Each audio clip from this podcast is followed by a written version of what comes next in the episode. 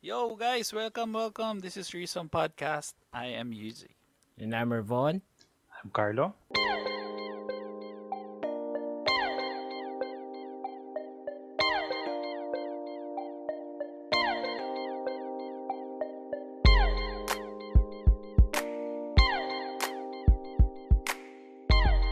Yes, welcome, welcome back again.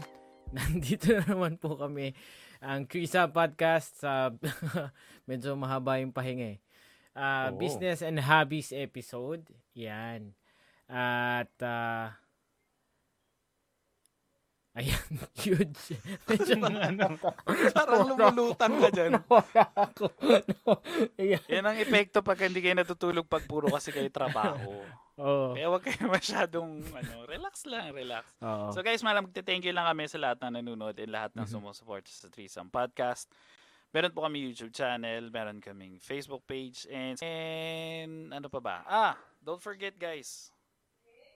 Baya Oh, sa yes. coffee if you have time Mhm. para ano makatulong Ayan, po yan sa ayan. ating podcast, sa page, Kape-kape and para rin. tuloy-tuloy po at mara- marami pa tayong ma-reach and lumaki pa ang community ng Threesome Podcast. Mhm. Yeah. So, ang ating episode for today is all about business and all about hobbies. And alam naman natin mga Pilipino, mahilig tayo lahat sa basketball. And speaking of basketball, syempre, NBA yan.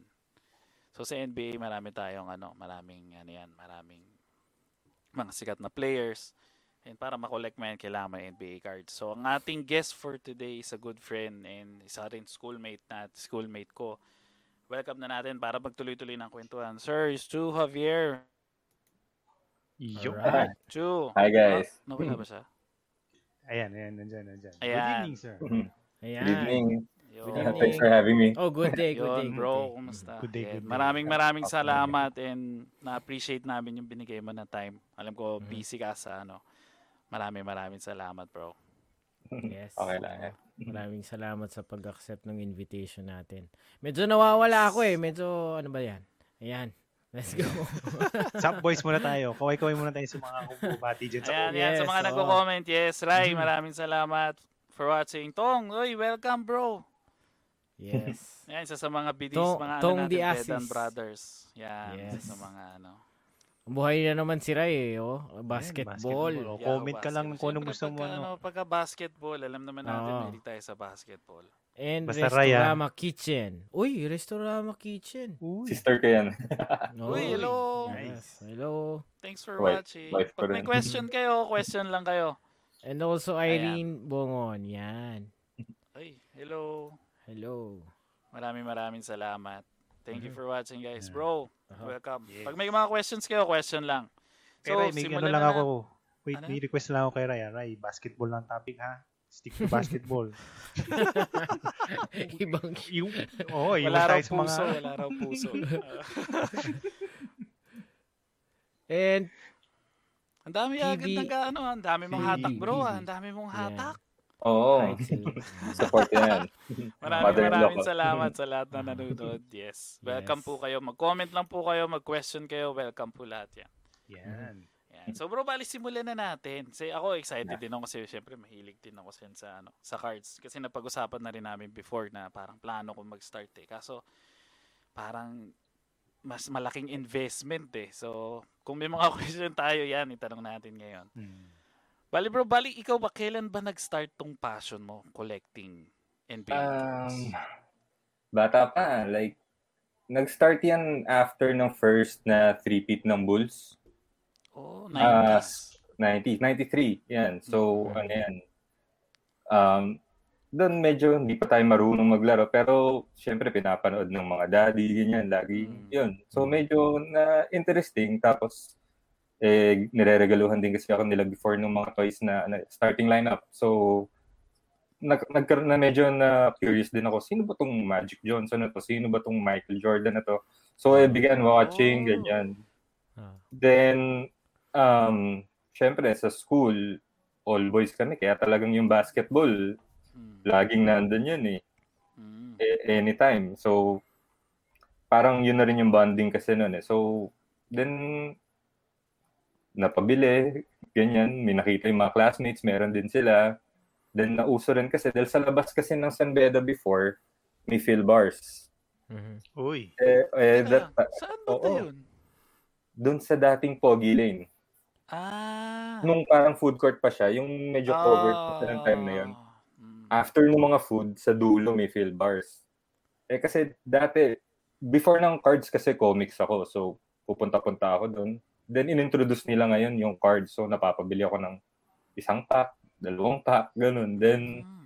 doon na nag-start, nagtuloy-tuloy kasi madaming classmates. Ganun na rin eh. Bumibili na rin sila eh. Then, pagandahan Yan eh, yan. no? Mm-mm. Pero nung time na yon, nung time na yon, nung 90s, hindi pa ganun kamahalan yung mga cards. Mm-mm, mura pa nun. Siguro 40 pesos to 50 pesos per pack. Oo. 12 cards na yung laman. Then, yan, Ah. Pagandahan ng pool before nun. Pag may mapool ka na Jordan, sikat ka agad nun. Ikaw yung talk of the day. Hmm. So, yan. Sa 40 pesos, isipin mo Oo. yun ah.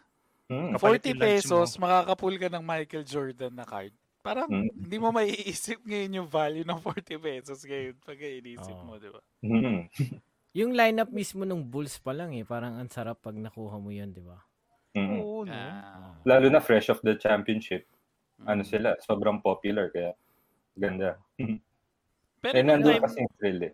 nung Ah, time yes. na yun, ano na talaga, parang Bulls na yung kinokolek mo o may certain player ka ng kinokolek o Wal- wala lang, bumibili ka lang, Wala. tas ano lang, parang nag-fuel pa lang yung interest. Then, kung sino, basta masaya ka na pag may nakuha kang magaling na player sa pack kasi minsan di mo kilala yung mga player eh.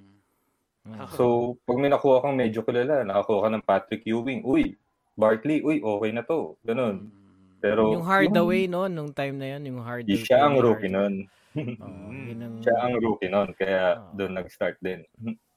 So, 90s, no? after nun, ng, nung 93, yun nga, dahil kila Penny, siyang first collection ko, si Penny, 93. Kasi nga, oh. aside from kunin yung mga sikat sa pack, habol mo rin yung mga newcomers eh. So, Oo. Shaq and Penny yan.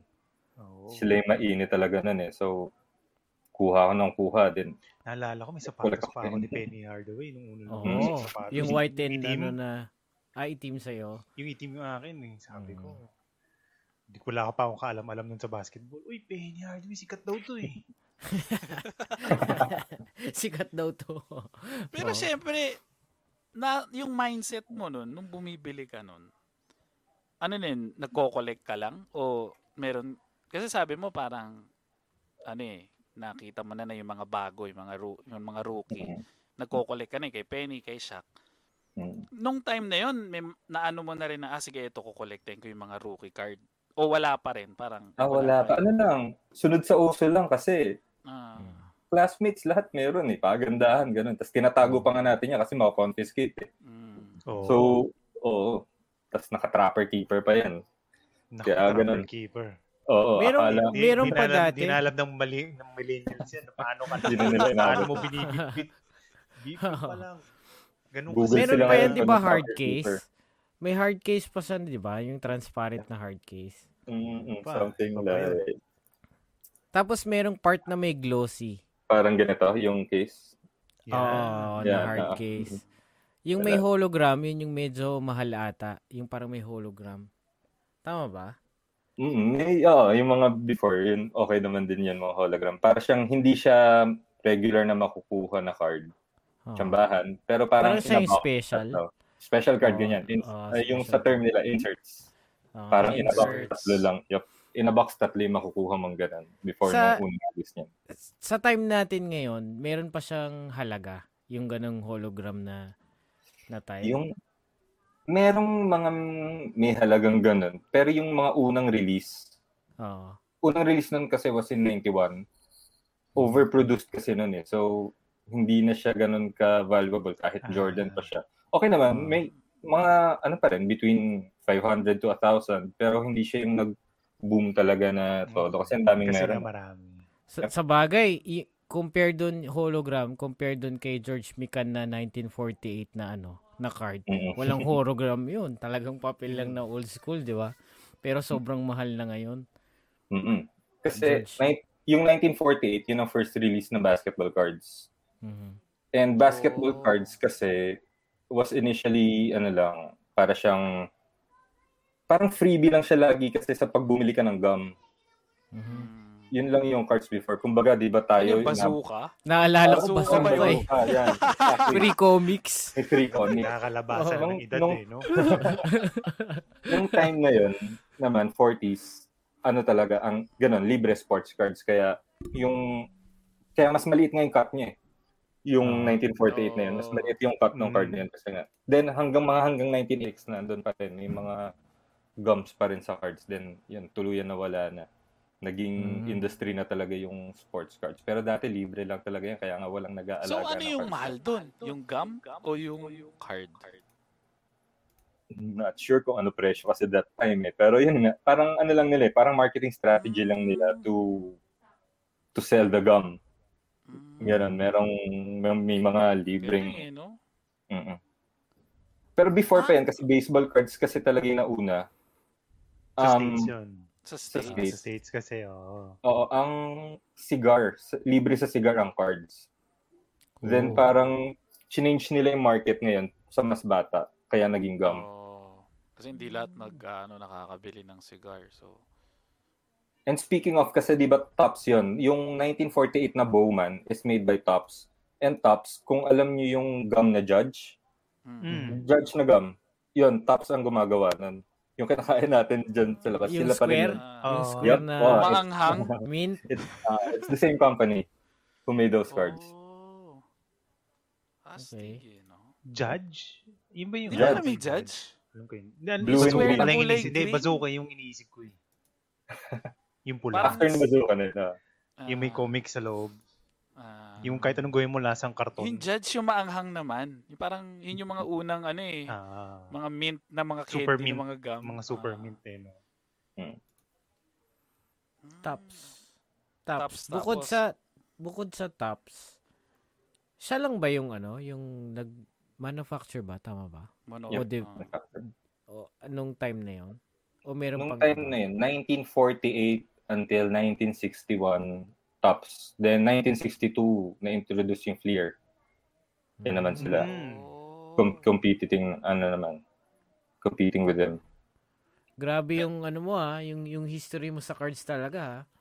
Oo, Hanggang pag-addict, 1940s basa-basa. ah. Mm Grabe ah. Pinag-aralan lahat. 1940s eh. No? 1940s, Oo. parang wala. Di ba? Hindi kasi meron tayo nung, kung, kung may mga nag-card sa inyo before, meron tayong tinatawag na Bible natin, yung Beckett Magazine, yung price guide. So may mga Oh. articles din doon over the years. Yan, syempre, basa ng basa. Ah, basa. Yun. Tama. Mm, doon, may, may mga background din kasi. Mm. Ah, so Ang- parang doon yun, doon yun na, nalalagyan ng, va- doon yun nakikita yung value ngayon ng mga cards. Doon sa mga magazine na gano'n. O, Ah, it's a guide, pero hindi siya like, hindi talaga siya nasusunod kasi sa bilis, lalo na online kasi ngayon, sa dami ng transactions, hindi siya na-update agad kasi monthly yung, ano eh, subscription. monthly, mga- monthly yung, yung pag-update ng prices ng magazine.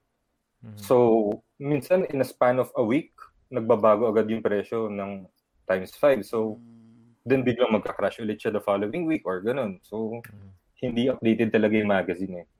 So yung pricing, sabihin na natin, yung pricing ngayon, ngayong time ngayon, nung before nung 90s, ibang-iba yung paano nagkakapresyon or yung va- nava-value ang isang card.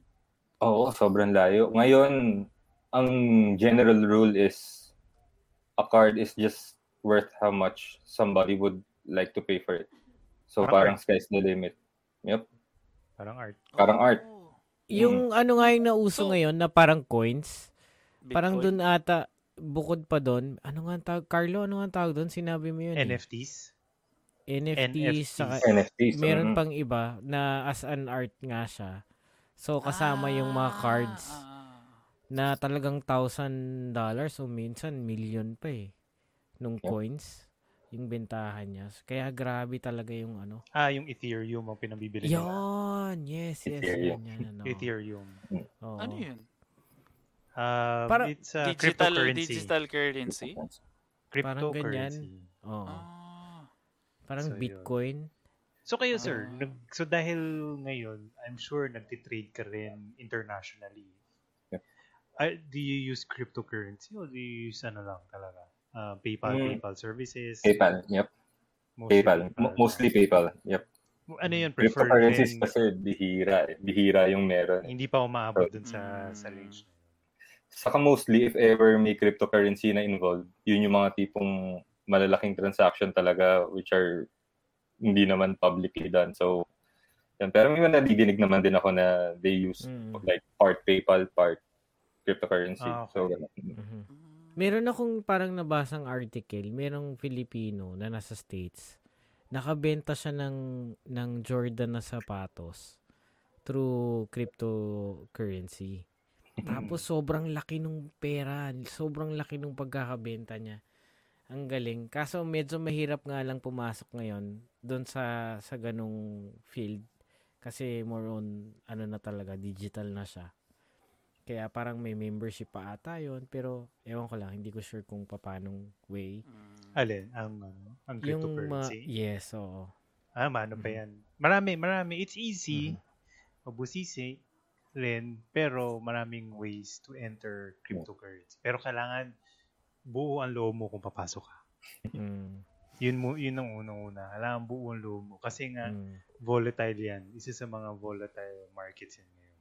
Oh, parehas ni Tsubu ang loob. Eh, no? Lizzy, Yun. that's my boy. Hi, ma. Ni Lizzy. Hello po. Oh. Yes. So, Hello po. Bale, sir, katulad nito, may question ako. Kasi may mga ranking yan eh, di ba? Parang common, rare, um, ultra rare, parang legendary. Ano yung ano yung common terms na ginagamit dyan sa to, Um, to, to significant to ano Parang to differentiate yan. Differentiate. Yeah. ah to Ah. differentiate Yeah. kung anong cards ang hawak. So, yung common cards, they call it as base cards. So, Base parang cards. every year, yung mga manufacturer, may mga products sila, then may base set siya na parang yung pinaka-common. Parang 100 like- million copies gano'n. Standard. Yeah. Yun. Tapos lahat, lahat ng players featured. Mm. Almost, Parang- almost lahat, ng Lahat. featured. Okay. As in, lahat. Standard pati cards. Parang Hindi kilalang play. Basta kung nasa lineup full ka. roster parang gano'n. Oo. Parang ganun. mm Sa lahat, Okay. basta naka-line up ka dun sa ano na yun, meron kang gagawan kanila ng card. Kahit Mm. bangko ka, no? Okay. Yan, parang ganun. Yun yung pinaka-common. Yung tawag nila base cards. Then, minsan, yung that same base card, minsan nilalagyan nila ng parang foil or different color. Pa, Twist, na, that, twist na. yeah, parang ganun. It makes it more rare. Okay. And what they call it is a parallel. Meaning, Parallel. pa- it's a, yeah, it's a parallel to the base. Mm. Sometimes So, ganun lang. Mirror lang Okay, siya okay, okay. with with an something. May Minikapan different twist lang. Minsan die cut, ganyan. Minsan, Ah, iba lang yung okay. kulay ng border. Hindi pa Minsan siya yung insert. Hindi pa, hindi pa. Iba pa Hindi yung pa. insert naman. Okay, okay. So, yun. Then, oh wait pala. So, after naman nun, same din. Nandun sa base set, they have subsets naman din. Parang to feature like yung best uh, scorers of that year, the all-stars of that year. Mm, okay. Pero ano lang naman siya, parang mas madami siyang produce. Pero it's still part of the base set. Mhm. okay. Parang Yung mga highlights na ganun, yun. Oo, yun. highlights So, of the year. Ganun. Yup, ganun. Exactly. Minsan may mga card na fini-feature like miss a specific moment nung finals or this person won rookie of the year, ganun. May parang may common card lang na Okay. to feature that part na hawak yung award or ito he hit the game winning shot ganyan. It's they are Mm. called uh, subsets. And- Since they're part of the base set din, may mga parallel din sila. Mhm. Mm. Ganun. So may mga version na parang pinaganda din. So, parang nakakita na ako ng pattern. ah. Ah, yan, ganyan. So, Ah. after naman ng parallels, yon yung inserts na tinatawag nyo. So, yung inserts naman, parang more common siya nung 90s and mga 2000s na let's say, ganun din, may pattern din. Kunyari, All-Star, itong lahat ng All-Star. So, kunyari, 26 or 24 yung All-Stars this year. May special card siya na ang pinagkaiba lang kasi ng inserts from base, hindi guaranteed lagi na makakakuha ka nun in a pack. Laging may odds. Kaya tinawag nilang Ah. inserts kasi inserted into uh, a specific uh, parang ratio of odds. Na kung, Ah, let's say, let's say, kunyari, itong insert na to, one per box lang. Mhm. So, yun, makakuha ka every box, may isang card lang na ganun. Or minsan naman, parang one card, ay, three in a box, ganun. So, that's why Okay. they're called inserts. Yep. Kasi parang ano lang yun, ginambol sa factory pa lang, naka ano na yun, naka-label Oo. na sa kanila na kung ito, isang box lang yan. Ah. Kumbaga, pa, so random, pag dinistribute na yan sa buong mundo, yung randomness niya, malaking bagay na. Yup. Mhm. Kaya, kaya yung odds nung inserts naka-state siya sa ano sa likod ng packs. Para you know, al- alam mo kung ano yung chase mo. eh. Ganun. Mm. Mm. Paano yung mga ano, may mga players na na-sign yung yung mga cards? Ah, ito naman. So, yung sign cards, nag-start rin naman siya 90s, early 90s, pero hindi pa siya ganun ka-mainstream. Naging mainstream siya 96 uh, by Skybox. Not sure if familiar kayo dun sa product rin na Skybox. Um, nakilala rin kasi Skybox before. Sila yung mga gumagawa ng cards for Marvel, DC, ganyan. Mhm. Then parang nag-switch naman sila sa pro sports. So yun, ah, 96 naglabas ang Skybox ng it's called the set uh, Autographics. So lahat Mm. ng lahat ng stars pinapirma nila on Oo. card. Tapos nilagyan nila ng dry seal to Mm. parang authenticate it ganyan. Mm. So doon nag-start yung autograph mania. Yup. Ah, okay. So yun, yun yun yung pinaka ano, pinaka-insert na yung pinaka top tier ng ano. Oo. Na- considered siya as insert pero ganun, autographed insert. Mhm. Okay. Mm. Diba, Classified aside sa mga insert. autograph, meron din yung mga ano eh. Ah, yung sa jersey, parang part ng Ah, yeah. jersey, Mhm. worn jersey, di ba may ganun May din? memorabilia, no? Yun, term nila, memorabilia. Game use memorabilia. Ano? Oo. Naman nag-start the year after, 97, by Upper Deck naman. Sila naman nag-start yung trend na yun. And yun, sobrang hirap. 97 was the year na sobrang hirap makakuha nun. Kaya pag meron ka nun, kakaiba. Like, Diyos ka na. oh, kasi, ah, so di ba parang yung cards, nakapack siya. Mm. Then, in parang like, in 20, 24 packs is one box. Mm. Then parang before, ano nga ba that? Parang 20 boxes yata isa case. Dati Okay. one per case lang ang jersey. Wow. Wow. Tapos hindi mo pa alam kung sinong player Yun yung, sa dami yun yung, ng may, ginawa yun yung may nakikita mo habang bumibili, kinakapang gano'n, tapos kinagano'n po. Diyan yan eh. Nararamdaman ko, diyan yan eh. Gumagano'n po. Napakiramdaman. Oo. Bawal ba hawakan yun? Bin- bumibili ka. Kunyari, bibili, bibili ako sa mo store mo, hindi ko pwede hawakan. Uh, Hindi, may, may mga store naman na maluwag, may mga iba ayaw. Oo. Yung parang ba- ganun, babaluktutin mo lang ng konti. Pagka medyo matigas, special. Hindi, parang konti lang. Ma-feel mo lang. Pinagdadasal-dasal pa nilang dyan yan. Lalabas ko na yung huling pera ko. In Pag mga case, ganyan, pag mga ganyan, anong, i- meron bang part na grade, g- may grade yung mga cards?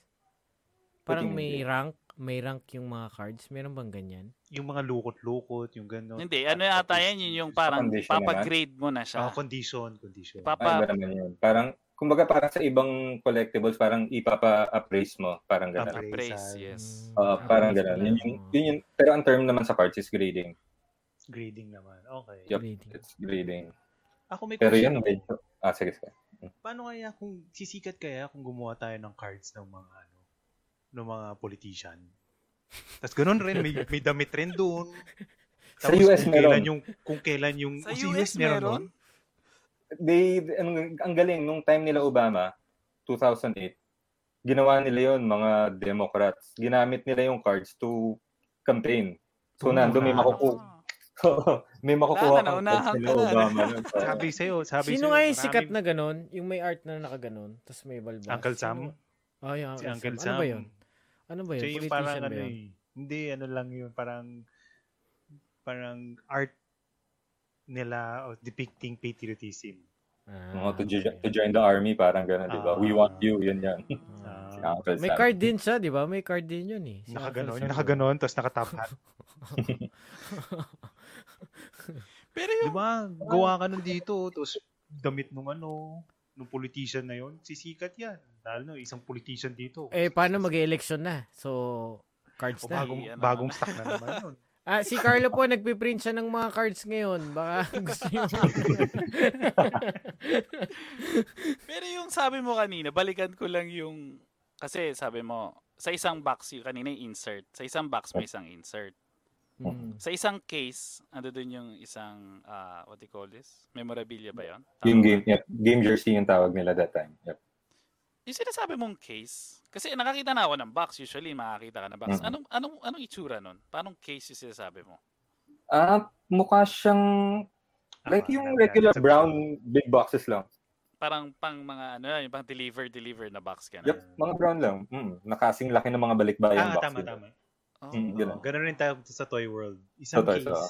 ano yan, i-deliver sa iyo from fac- factory, naka ano, nakakabaong na yun kung anong anong labas nila. Mm, Tapos ano yung bilang nun sa loob, may ratio yan ah, per box, per yeah. card, per case. May question ako. Su, si, su, ano, pag yung, Ah, ano ba, tama ba yung pronunciation ko? Chew. Su, Ah, yan. Chu. Chu, Chu. Chu, Chu. ah, Chu ba? gusto mo tanongin, bakit Ja- Chu? Tanongin mo, bakit Chu? O bakit Ah. nga Chu? Bakit ba Hindi, yung kasi Chu? yung, yung name ko kasi talaga is Adrian Matthew. Mm. So, eh, Ah. ginam- ginamit kong name nung grade school ako is Matthew. Eh, syempre, kaka, ano, kakasabi na lang, Chu. Matthew, Machu, Chu, hanggang gano'n na lang. Parang Paikli. one syllable na lang. Paikli. Naupaikli na Oo. paikli. Yeah, shortcut na lang. Na, nasa Then, Japanese nag- ano ko eh, pronunciation. Oh. So, eh, hapon na hapon eh. sorry, sorry. Ayan. Hindi, question ko lang. Kasi syempre, matagal, i- sa all through the years, pa paano mo pinoprotektahan yung mga collections mo? Standard case lang, like this. Uh, example. Um, ganito. Uh, ano siya, parang, hindi ko alam kung plexiglass siya or what. Pero Oo. yun, UV ray protected. Yun na, nandyan lang siya. Then, iwan ko lang. Ah, kung Ah. UV ray protected. Hindi maano. Acrylic na may coating. Mm, kasi ang May most, mostly eh. yung purpose nun, lalo na pag dito sa autographs, para mas Mhm. hindi mag-fade. Ah, Exposure to light, ganun. So, kaya kailangan talaga may UV ray protection. totoo. Plastic lang siya. Yep, plastic Ah, lang. plastic. Then, yung, yung dati 90s, ang uso, naka-screw case pa siya. Oo nga eh. Naka-screw siya. Magnetic. Mga magnetic Oo. siguro yon. Oo. Ah, ito, ito na ngayon yung magnetic. Para mas mabilis. Oo. So, Dati pwede kasi mo siyang, pag mag- pag tinanggal mo siya, gaganon mo lang. Yep, ah, I'll show you. Okay lang ba? Hindi, Okay kahit siya? tanggalin. Kahit yan lang. Ayun, okay. Yun lang okay. naman. Ah. So, Oops, nahanginan sa loob. Ah. Nahanginan sa loob. Walang hihinga, walang hihinga. Okay lang yan.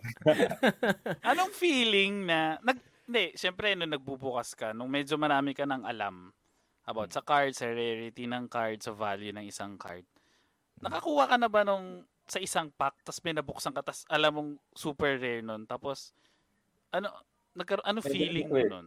That's the Nag- thing. Pagdating sa pagbukas ng box, malas ako sobra. Oh. As in, Oo, talagang dami kong tinapon just to yung open lang ng open. Masaya eh, masaya yung feeling, thrilling.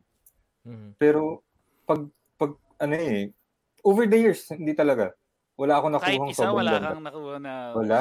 Oo. Sa tagal. So, Sa tagal, more wala on talaga. trading na yung ano, yung Mm-mm. portfolio ng collection mo was more on trading na. Oo, Na- dumiretso na ako doon kasi oo. Parang naisip ko nagsasayang lang ako kasi dati noon eh. So parang Sabagay. dumiretso na lang. Oo. So Pero parang dumiretso na lang ako to get what yung mga gusto ko talaga. Specific, yung specific Well, cards na mm. gusto mo. Paano mo talaga. nalalaman?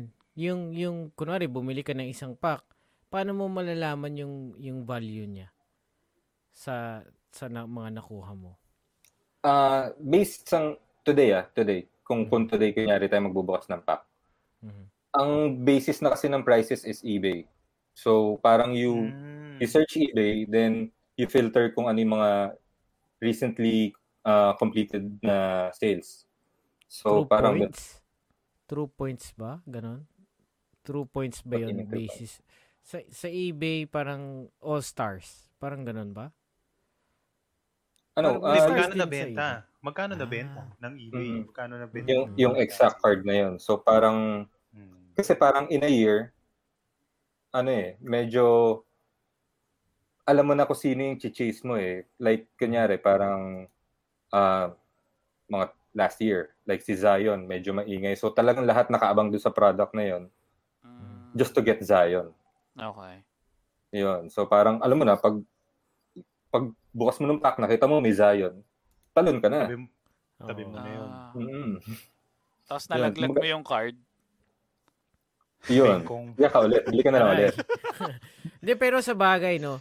Ay, Mazini and Rose Rose Javier. Mazini Ryu Male and Rose Joey, Joy, Javier. Ano ba? Joy. Ayan. Thank you, thank you for watching. Maraming Siyempre, salamat. pagka, pagka ganun, may interest ka doon sa cards. Siguro, bago ka bumili, nakasubaybay ka doon kung sino yung, sino yung valuable na card eh. Tinitig, sinisilip mo siya talaga automatic na doon sa eBay o sa mga ibang places. Mm. Once may chismis, na may. Oo. chismis factor din ba yan? Oo. Lalo na kung sino yung... Paano chismis? Paano yung- chismis factor? Parang Yung hinahype, parang ganun. Oo, yung mababasa mo. Parang ano, parang stock market. Parang ano lang rin Okay, yan, di ba? Mhm. Bigla kang makita, ito, tataas daw to kasi mag-merge daw sila ng ganyan. Or parang, oh yan, Mm. maglalabas na sila ng rookie card ni ganito. Mm. Yung parang Meron siguro, meron, no. Lalo na pag ano siya, lalo na pag off-season, doon nandun lahat ng speculation. Before mag-start ang Okay. season ng NBA, nandun. Oh, ito yung mga bago. Itong si player na to, na trade dito sa team na to. Yung Lalakas galing to, sa, ito sa- champion. Mm-mm. Oo, yung mga bagong So, ganun. papasok na galing college, yung mga ganyan. Mm. Pero saan, sa, usually, siyempre, ah Top sabi na two? mga players yan, di ba? Mga players. Sa Almond. Mhm. Yes, Almond, thank you for watching. Yes. Yung value ng isang card, sabi mo kanina, nagbe-base din yan sa mga sumasabi-sabi, sa hype. Pero, pati rin sa game, kumbaga kung ano yung sikat, kung ano. Siyempre, Performance? silang performance, yan. O, Yeah. nagbabase rin ba sa ganun yun, yung value ng isang card? Partly, kasi syempre medyo umuugong yung player. Pero, as a main guide, ang value talaga ng cards is nasa popularity eh. So, para siyang beauty contest. So, sino sikat, yun talaga. May iba Pag kasi Lebron. kahit Sikat na, kung sino sikat na player, yun talaga yung card na Mm. talagang mahalin. So, pag Lebron ngayon, sasabihin nating valuable na siya, yung card ni Lebron. Matic. Matic. Matic ang Lebron. Kobe. Kahit ano yan, kahit patay base na card Kobe. yan. Mm. Mm-mm. Ah, yun nga, kumbaga, may mga factors ba na, na kas, isa yung sabihin natin performance. Yung namatay ba si Kobe isang factor na tumaas din ang value ng card niya? Um, yan, Oh, yes. Sobra. Naapektuhan ba yun? Sobra. Kumbaga malakas, lalo- mahal na yun eh. Kobe, mahal na yung card niya. Tapos nung namatay siya, nag, nagkaroon ba ng added value yun? Pag may mga ganong senaryo. Sobra. Like, ngay- ngayon talaga, since nung death niya, puro Kobe talaga. Puro, what I mean, lalo na autographs. Kasi, hindi na siya pwede pumirme. So, kung ano lang yung existing na Oh, cards niya, yun na yun. So, okay. right after his death, lahat ng tao nag mag-scram to get his autographs kasi alam nilang yun na yun eh. Kung ano na yung pinroduce nila, yun na yun. Mm, Yung iba nasa Yes. manufacturer pa, hindi pa nila nire-release. okay, okay. Mhm. Yun, tapos, ganyan. Tama to si JJ Reville. Kasi hanggang mula 1948, alam niya po talaga. Nga Yan si Revilla, isa, isa, yan, isa yan sa tumawag sa akin ng Chu. eh. Yan, isa sa may dahilan ng Chu talaga yung Ah. pangalan. Revilla. Mhm. Nag nag-comment si JJ Revilla, classmate ko yan nung grade school. Chu. Yan, mahilig talaga sa NBA cards. Sabi rin itong, Oo. di ba, nasa hype din ng player. Mhm. Oo. yung Yes, yes. value ng ano, Mhm. ng, ng card. Mhm. So talagang ano eh, no? Meron bang meron bang insert silang nilagay na flap? What do you mean? Oo. Let's say naging super rare nga yung card pero dahil hindi na Magsibogs yung tao- nakalagay. Oo, madami. Madami, madami. Marami. Marami. Like, for for example, there's this card, 1997. Sobrang hirap. Mga, ang odds nung insert na yon it's an autographed insert. Ah. Ang odds nun is like a thousand, uh, one is to 2,800 packs, which is like, ilang case yun. Hindi ko alam kung ilan yung actual case nun. Pero ganun. Marami. You, you have to open 200 2,800 packs to get that card. Then six players lang sila. Isa lang yung naging superstar doon. Si ano lang, Jason Kidd lang. The rest, Oh. hindi masyado valuable. There's Motombo, Tim Hardaway. Oh. Uy, si Tim. Hardaway. Oo. Kilala pero hindi kasi sila super. Oh, finger wag. Kilala pero hindi masyado kasi madaming collectors. Wala masyadong demand si Motombo. So, yun. si Hardaway, si Tim Hardaway. Kahit ano eh. limited yung card, kahit yung limited Kahit yung limited card, yung kung card. hindi ganun ka-hype or sumikat yung player, hindi magkakaroon ng ganong value yung card na yun. Yup. Kasi kung kung walang may gusto dun sa player, kung kung wala nagko-collect nun, so it's just as valuable kung hanggang magkano lang siya mabenta. Alam Pero hindi siya pinag-aagawan. Ah, eh pero kunyari, idol mo si Motombo. Oh, Isip- yun. Doon ba yun, doon magkakaroon ng kasi iba pa naman yung collector sa may, kasi parang 'di ba may mga collector na may naglalagay sila ng value doon na ito mahal to para sa akin. Pero in reality, hindi talaga siya mahal. Yup. 'Di ba may mga ganong klaseng ano eh. Mm. Al- mga ito nga ganong- eh, parang sa art world yan eh. Yung art ni Vincent Van Gogh, after lang siya namatay, saka lang sumikat lahat ng art niya. Saka lang nagmahalan. Mm. So hindi mo, 'di ba? Hindi mo rin alam eh. Kunwari, itong yung katulad nga niya, si Jason Kidd lang ang sumikat. Kasi may taong nag-appreciate nung nung talent ni Kidd na sabi, "Oh, ito magaling." Si Mutombo hindi. Sila ano, Mm. hindi, 'di ba? Ano to? So ano rin, Ha- we base it eh. Manute ball. Uy, manut ball. Uy, patay na si Manutbol eh. Tumaas ba yung value nun? Hindi rin kasi ano. After his after his death, onte, nagkaroon ng ugong. Kaso, hindi naman kasi siya naging perennial all, all-star. So, Ah. naging kilala lang siya, naging kilala lang siya because of his height and yung blocks. Yan. Oo. Pero, Talagang yung- yun eh. oh, yung status Mm. niya sa NBA, hindi enough to command a high value. Mm. Bang bagitin lang natin, comment from Andrea Javier. How important is Manute Ball today? Yeah. With How ha ha ha pogi.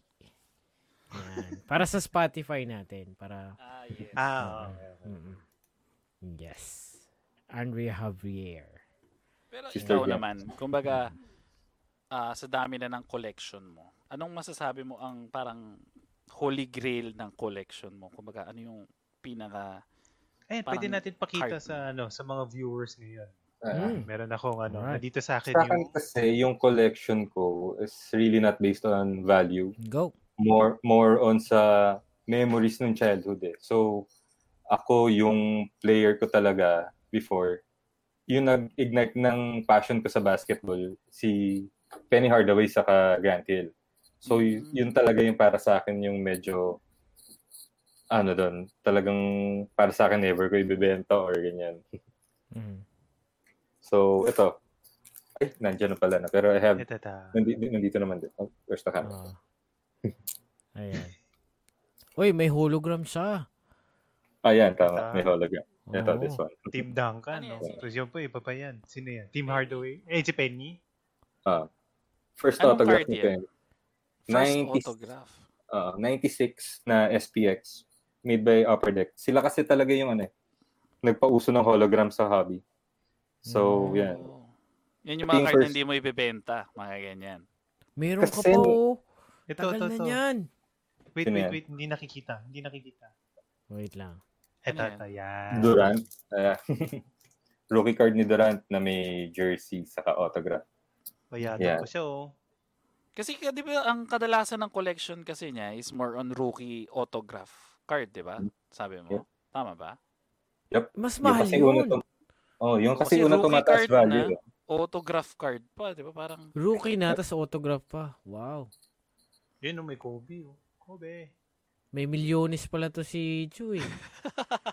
Wala. para dun Simple sa ano, para dun sa lahat na Oo. nanonood, kung makikita niyo yung teaser natin, May Jordan, ay. yung may teaser Jordan natin, nga. yung picture niya doon, kung ha- makikita niyo yung hawak-hawak niya na card, eh yun yung kinukwento niya kanina na yung before, ah, nung ano, yun yung mga isa sa mga freebies, di ba, sa bubble gum. Di ba yung flare is, may mga bubble gum din na nakalagay doon, di ba? Mm. O iba pa Ito, flare to, oh.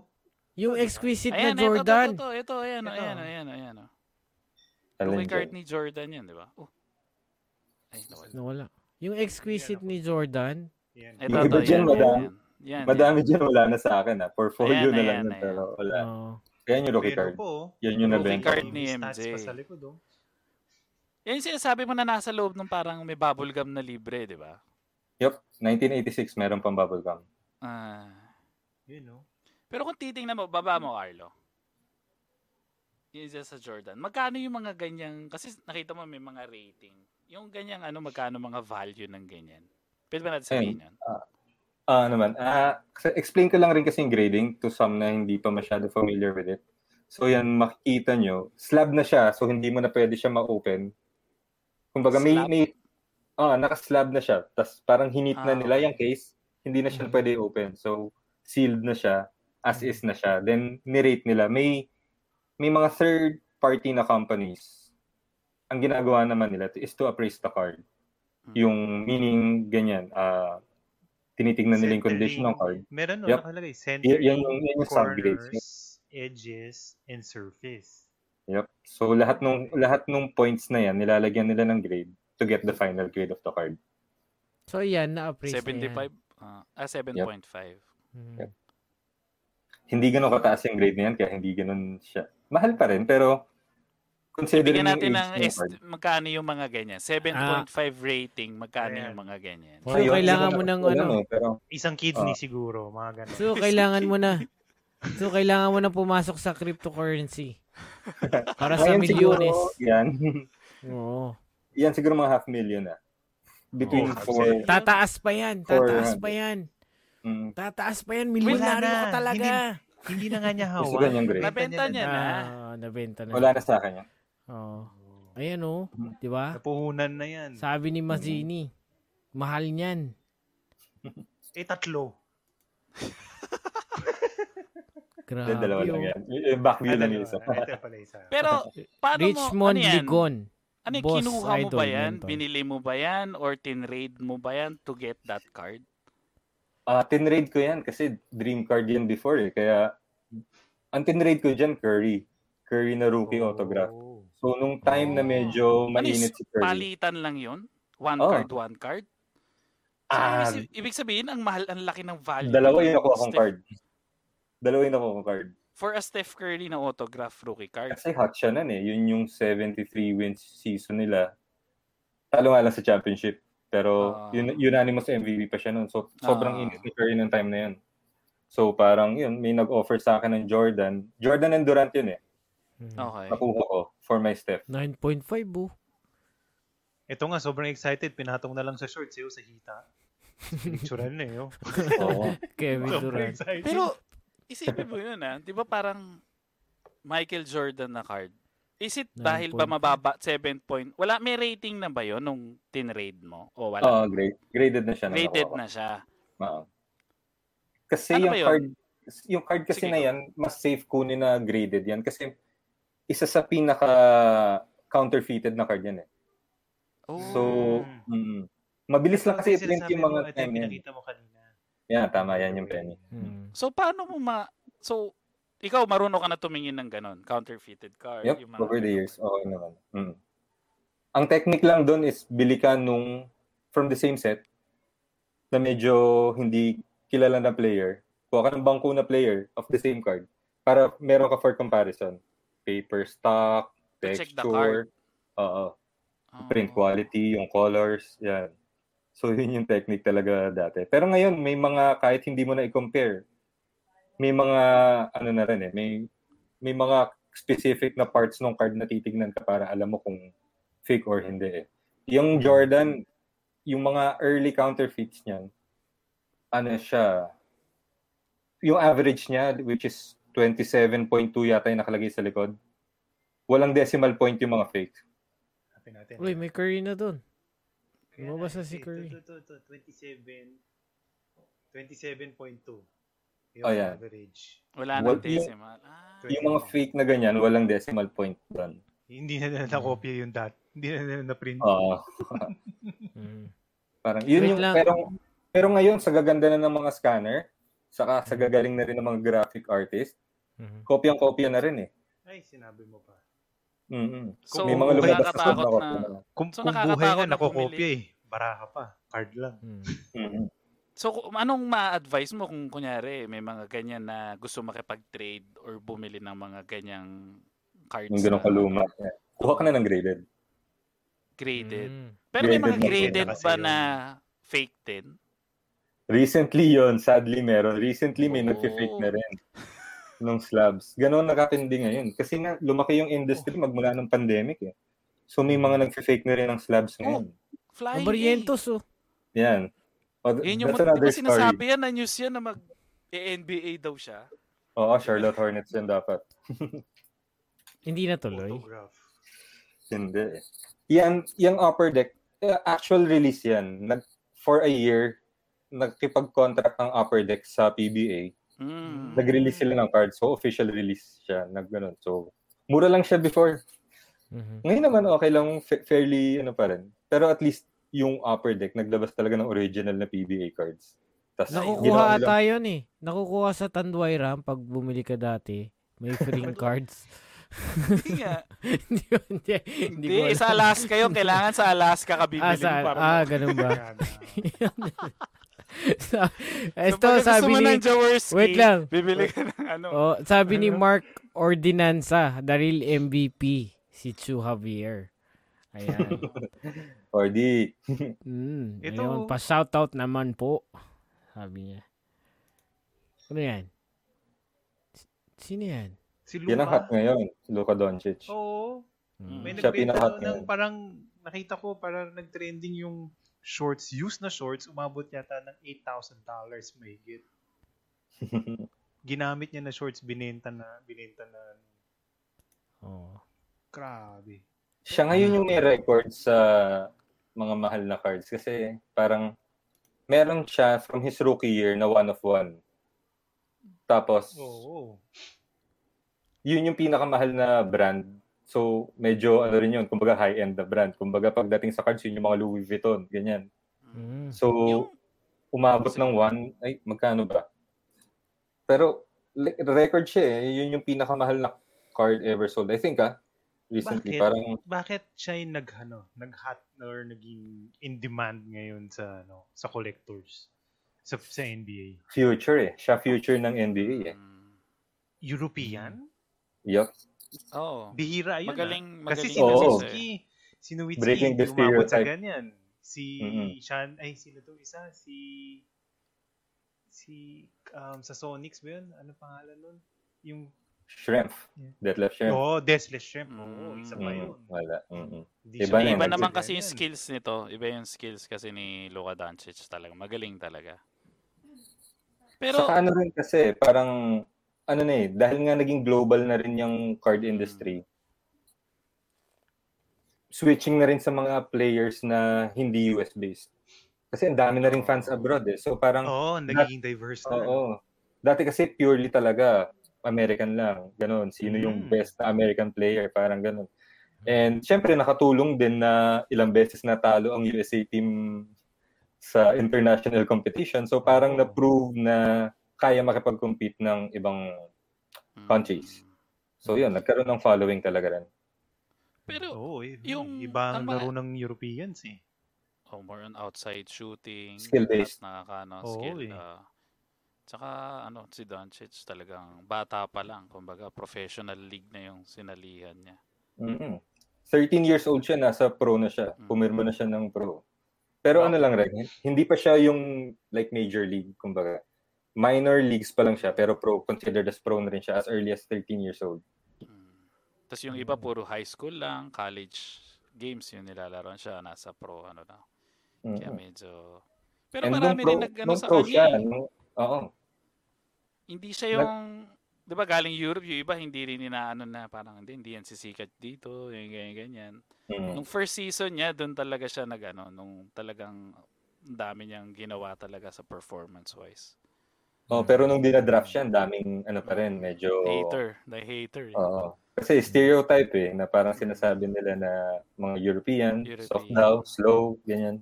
Mm. Pero nun, nung nakarating na ng NBA, daming tumahimik. Kaya yun, daming nag-switch low ka talaga ngayon. Breaking the, ano, oo. Oo. Mm. Ito from tayo. Richmond. From. Richmond. Question lang po, Tsu. Eh, from from the new breeds ng NBA players, who would you recommend to gamble and put your money on? Uy, thank you Nako. sa question. Mhm. Parang ano, usapan. Alam ko kasi kung sino gusto niyang madinig eh. Alam ko kasi kinokollect nito eh. May bias ba? May bias ba? Oo, alam ko kung sino kasi kinokollect niya eh. Pero sorry pre, kasi napilay yun eh. Yung collection mo, eh, kakapilay lang eh. Jamal Murray, kakapilay lang eh. So, yun sana sagot kay Carson napilay eh. So, may excuse tayo. Oo. Um, So, ang Anong magiging nun. ano ngayon nun? Bababa ang ano niya kasi napilayan siya? O dahil magaling talaga siya, hindi naman naapektuhan yun? Ah, ngayon kasi yung injuries, dati kasi pag nadi- nadinig mong injured, parang end of the world na dun sa kinokollect mo eh. Pero ngayon kasi dahil medyo advanced na rin ng sports medicine, naagapan na. Nakakabalik, no? Oo. Oo, may, lahat halos na nga ng pilay, may time frame na eh. So alam mo na agad kailan ka babalik. Oo. Oo. Hindi unlike before, you play it by ear. So, magaling May na ba? recuperation. Nakala- o, paano Oo, nakakalakad ka na ba? Oh, ito So, nga, ngayon, minsan, Ngayon, pag mo na napilay, pag na-injure na ganyan, nasasabi ka agad ng commentator, oh, ano, ito yung injury niya, will, maybe we'll be seeing from him another month or so, ganyan. Alam, commentator Meron na pa agad timetable. Oo. nai-estimate na Mm. nila eh. Mm. So, So, sinong, dun- ano mo, recommended mo? Oo, sino marirecommend? Yan, Awesome. obvious talaga. Obvious answer is Luka. Malayong malayo. By far. Mm. Walang, hindi, walang second. Pero syempre, mahal na si Luka ngayon. Kumbaga, Oo, kung, yun as a starter, kung magsisimula ako ngayon, mahirap ba? Well, sabi mo nga, kung Benta mo mo, ano na? Ganun Ganun. siya. Benta mo na. Kung Ganun kukuha ka, ng, kukuha ka ng Luka, benta mo na kotse mo. Dahil libo na katapat. Ganun na. Oo. Kumbaga parang sa Bitcoin, Pero kung sure bumili ng Bitcoin, sure ball ka na magkakaroon ng mataas na value yun in the end after a few years. Yeah, Parang ganon. Mm. Ang maganda kasi sa situation ni Luka, alaga siya ng management eh. Mm. Kasi- Mm. Kasi nga may history ang Dallas with Nowitzki. So, inalagaan talaga nila, European player, Mm. Mm. na parang wini-wish nga nila sana pati nga daw si Steve Nash, hindi nila pinakawalan before. So ngayon, ang balak talaga nila, ito, alagaan si Luka. Mm. Kaya al- alam mo na aalagaan talaga, hindi siya yung tipong makakaaway management. Gugulat ka na lang, tinrade na. Oo, So, mas may malabo ano eh, eh. malabo sa, ma- sa Dallas. Parang doon na maiiwan talaga yun eh. Si Luka. Pero, Pero ano, ano, yung ako, mga- fan, fan ako ni Nowitzki ah. Kasi nung pagpasok Oo, ko lang okay na, ako naging Shooter. fan talaga ako. Shooter. Okay. I'm the only seven-footer who can do this. Saan ka pa? Jump shot, no? Hindi, magaling naman talaga. Bakit Trey Young? Bakit Trey Young? Trey Young, isa pang player. De, ano, sorry, inside joke lang yan. Hater yan Ah. kasi ni Trey Young eh. Inaano lang. yan. Inaano lang. si Zion, galing kay Mazzini. Ah, Yeah. What do you think of Zion Williamson? Okay si Zion, monster talaga. Maganda. Future talaga ng NBA din. Problem lang is with his body weight. Yung body type talaga nun medyo injury prone. Nga. eh. So parang when you try to invest in Zion Wil- Williamson, you, syempre una mong isipin sino ba yung mga players before him nakapareho ng playing style, Mm. ah, body type para magkaroon ka ng idea kung ano yung syempre wear and tear niyan sa NBA, magiging future niya. Alam mo yun. So parang Zion Williamson, first player that comes to mind. Blake Griffin. Mm. Same same playing style, ganun, Ah, attacking the rim, Explosiveness. ah. athletic, explosive, ganyan. So, eh ngayon, look, look at where Blake Griffin is now. First few years niya, siya laman lagi na talaga ng highlights. Ah, Oo. Statistics-wise, okay din. So, okay eh.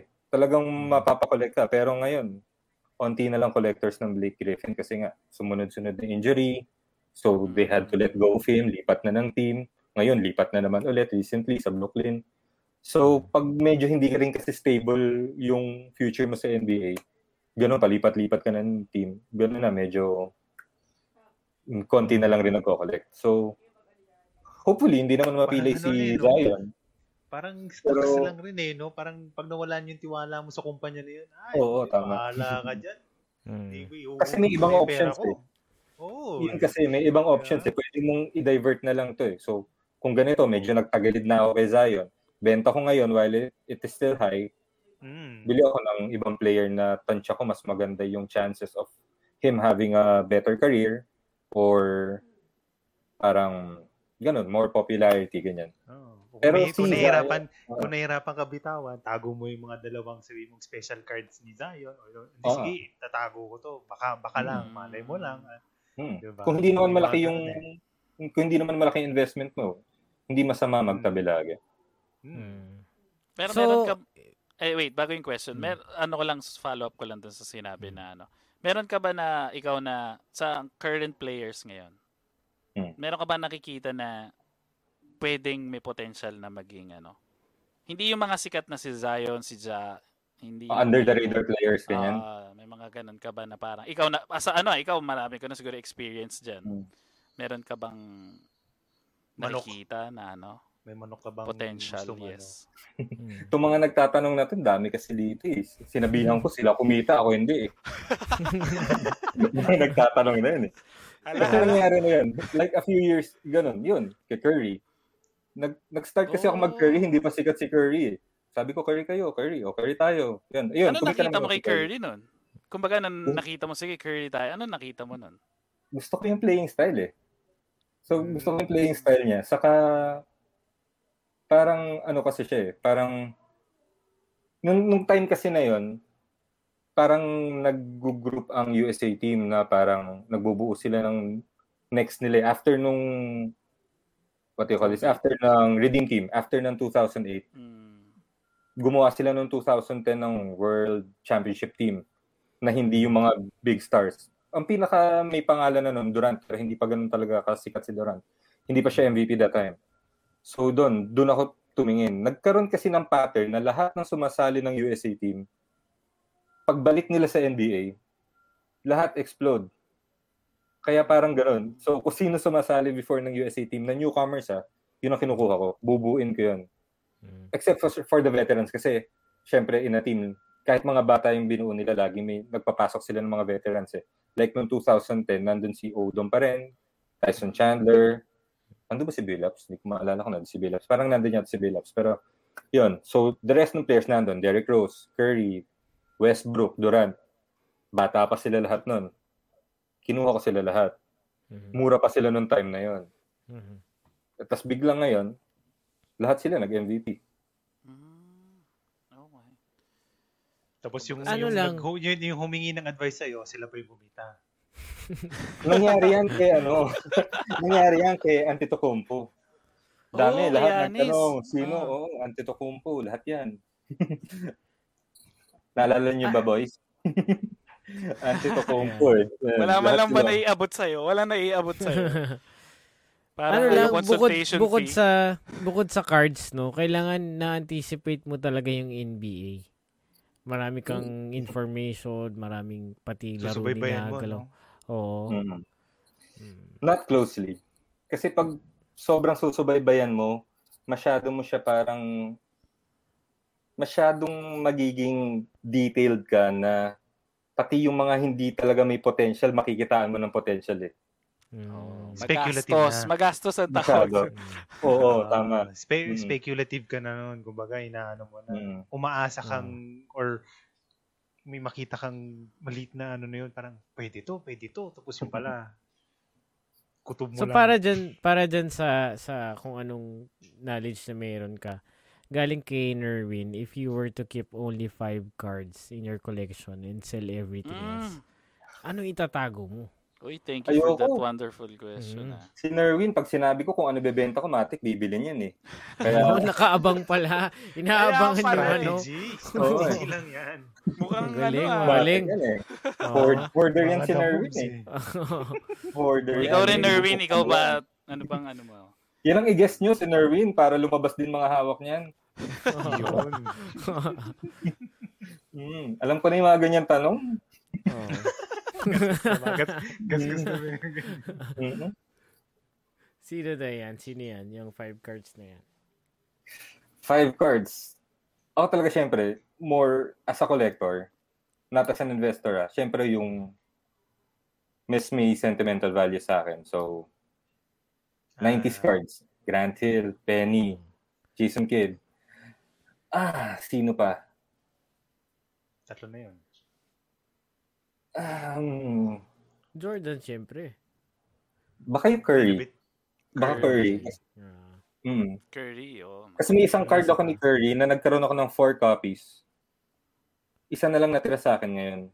Mm. Yung tatlong nabenta ko, sisi rin ako masyado maaga kasi binenta.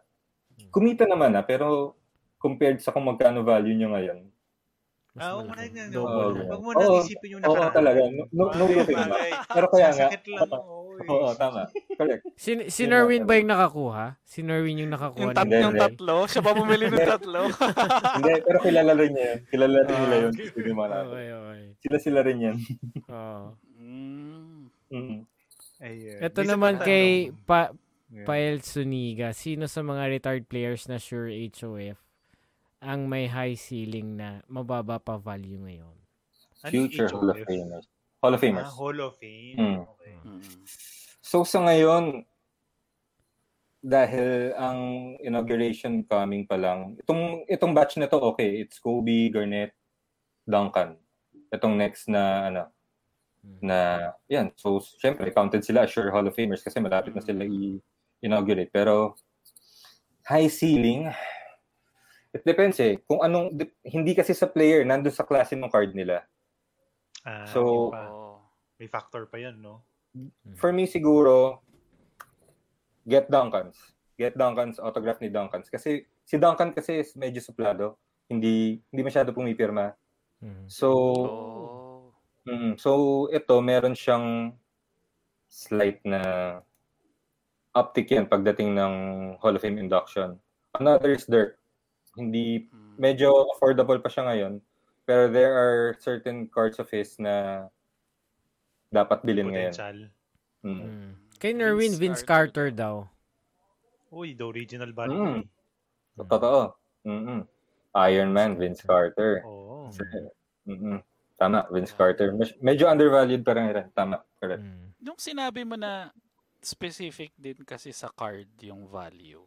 Mhm. Kasi parang ang nagsiset ba ng price niyan or ng value ng card niyan eh yung manufacturer din ng card. That's a factor. Kasi itong mga manufacturer na to, nagkaroon, in 2003 yan, nauso yung term na high-end cards. And that's what, Mm. that was because of LeBron. So yun, yun yung mga cards na Upper Deck nagpauso nito. It, the, pro, the product was exquisite. So Mm. rookie year ni LeBron yon naglabas sila ng napakamahal. Like ilang cards lang eh, per pack? Five lang yata, I think. Five lang yung laman nun, pero mostly autographed lahat, serial numbered, may memorabilia. Pero ang nagdadala, ang common naman yun sa ibang products, pero ang ang nagdadala yung brand, yung exquisite, upper deck Okay. exquisite. Kumbaga parang yun yung, yun nga, high-end, like, kumpara, kumpara mo sa high-end bags, Louis Vuitton, parang ganyan. Mm. So, Ano yung 2000 So sa yun? branding pa rin 2003. talaga. 2003. Sa brand pa rin nagva-value. Nagpa-plus dun yung card, nagva-value ng card. Sa Yeah. design siguro. sa Mm. design. And like Sorry. now, Oh, quality ba yun? Design ba yun? Or quality na rin. Rarity. Saka, rarity, saka yung pili lang eh. Kasi hindi, dun sa mga products na yan, walang mga bangko, parang ganyan. So, Hall of Famers, rookies, Well, established stars, ganyan. kasi isipin rin natin, kung as a manufacturer, so syempre may may overhead ka na eh. Tapos may kita ka na dun sa lalabas mo lahat Right. ng mga kahon, lahat ng mga cards. Tapos ngayon, they took advantage of the of of making a prestigious batch. May kita na sila doon. Tapos, pwede pa nila dagdagan pa ng konting premium para paniguradong lalong mga te yung mga puwet ng ano, collectors na, Oo. oh, kailangan ko yan. Mm. Di ba? And they made it pa very sila limited. lalo. Oo. Mm, Yan. So, Ito, ano share ko lang sa inyo guys ah, kasi yung exquisite na yan, napunta tayo sa mapa ng card collecting dahil sa exquisite na yan. Dahil Bakit? siguro like 70 or 80% ng production sa Pilipinas pumupu- napupunta.